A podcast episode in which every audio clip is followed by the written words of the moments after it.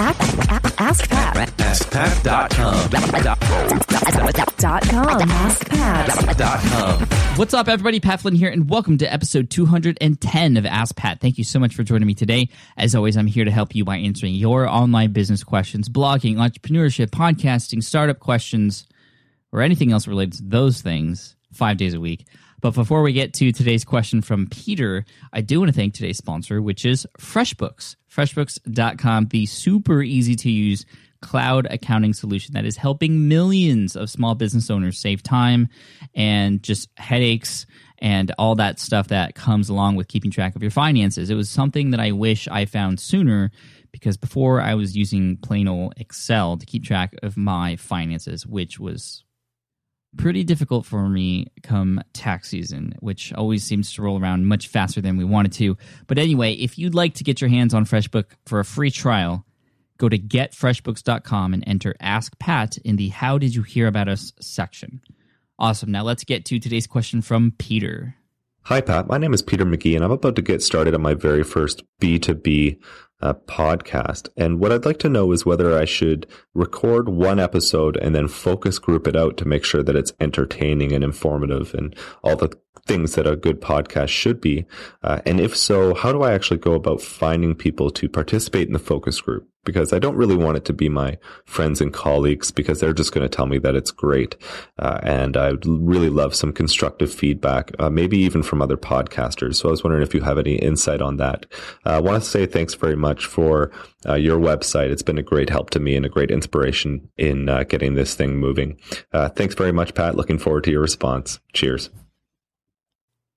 Peter, thank you so much for the question. I really appreciate it. And congratulations on your new podcast. Now, if you already have it live, uh, there's some things you can do to get constructive feedback, which I'll talk about in a second, which I think is cool and applicable for a lot of people out there listening. But if you have yet to publish your first episode, there's also a lot of things you could do, which I think is great. But I think, first of all, let's just talk about how important this is. I think, Peter, you are taking the smart approach to this because you want to get things right before you launch. And I think that's really cool. You can ask for feedback from your target audience to just figure out, okay, what's working, what's not. And you'll never know until you have somebody else listen exactly how good or bad your episode might be. And it's really important to get that information sooner than later. Now, of course, as you continue to publish podcast episodes, as more and more people actually listen to them out in the world, you're going to have to keep your ears open and eyes open on comments to make sure that you can continually improve over time. That's something I continue to do with Ask Pat on my Smart Passive Income podcast, my new one uh, over at foodtrucker.com, and, and anything else that I do really. I always see what I can do to continually improve. But this is really smart because even before you get your foot in the pool, you're asking people how the water feels. So I think that's really cool. And there's a number of things you can do before you launch your first episode. Like you said, find that focus group. That is really cool. And especially because you're looking for ways to get honest opinions, honest, constructive feedback. And I agree with you. When you ask your friends, when you ask your family, depending on who those people might be or what kind of personality they have, uh, they might want to sugarcoat things for you. You know, they they'll they won't want to hurt your feelings, or maybe there are family members and friends who will completely want to hurt your feelings. And so either way, uh, it might not be the best sort of advice for you. And there's no better advice than you can get from those that come from people who are who really don't know you. Now, that doesn't necessarily mean you need to find somebody in your target audience, although that could be very helpful. And if you are just starting out and you have a blog or some sort of following, even a little following on Twitter, you can tap into those resources or those assets that you've built, those followings, and use those. I think going directly to your target audience and having them understand that they're there doing this to help you, which is going to help them in the future, I think you'll get some constructive feedback. You might not get the completely honest feedback, but even just doing that, you're going to get a lot of good, golden information that is going to help you move forward and probably help you find some obvious things that, you know, because we're so involved in our own projects, we don't really necessarily know or feel or hear ourselves. So I would start with your followers, those who already know you are there providing this information. Now, if you don't have anybody, that's okay. There's a lot of different things you can do in places you can go to. Now, I was hopeful because there is actually a website out there that does this sort of thing, allows you to share your brand or your website with other people who you don't even know who they are. They're sort of anonymous. And uh, there are ways to pay for the service so you can have it be shared with people in your target audience or at least in the same market or genre. However, unfortunately, this is just for websites, for mobile sites, and for mobile apps. And so, if you have a website, for any of you out there, Peter or anybody, this is a great tool that was recently discovered on SPI podcast 129 when Josh Shipp came on board to talk about how to scale your service-based business. The link to that episode is smartpassiveincome.com slash session 129. And in that episode, he mentioned this tool at peek.usertesting.com. Peek, like you're sort of peeking into something, not P-E-A-K, but P-E-E-K dot usertesting.com. And what you could do is even for free, you can put in your website URL and you're going to get recordings back from real people, five minute videos of a real person using your site or app. And and it's a little bit scary, but I know a lot of people since listening to that episode who have gone through this service. Again, that's peek.usertesting.com and have gotten just some incredible information from people that they don't even know.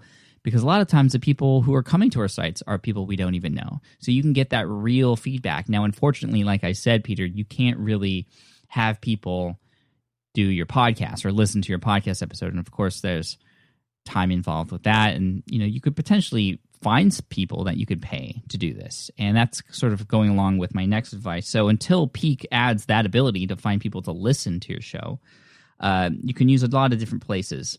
Fiverr could be a good place to start. You know, you can pay somebody. Um, there could be people on, on Fiverr.com. That's F I V E R R.com. Five or with two R's.com. Uh, there's a lot of people on there who are willing to do a lot of things for five bucks. So you can go on there and find somebody to give you a review of your show. That could be very interesting and helpful, although I would also look at these other ways as well. I would even go through people in your network. And now we, we talked about not really going pe- through people in your network, but not getting direct feedback from them, but perhaps you have a good relationship with them, you can ask them to pass along sort of you know maybe even give make them feel like they're getting some sort of insider information or secret information that they could pass along to a few select people in their audience perhaps in exchange for something to get that honest feedback from people who are in your target audience through these people who are in your networks that you know so not getting direct feedback from the people that you know but getting direct feedback from the people who follow the people that you know if that makes sense you could also run ads, and that sort of trying to think how that might work. But you know, you could you could set up a Facebook campaign, for example, targeting specific people in your niche with those same interests, as if you were sort of promoting a product, even.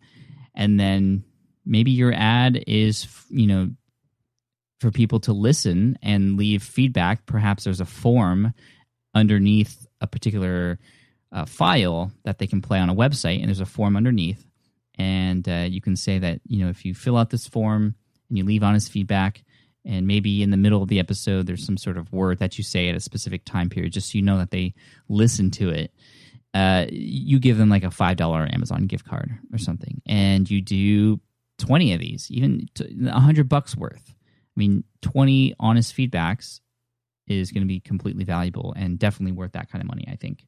You could also go to different groups where your target market is online as well. Facebook groups, LinkedIn groups, you know, things like that.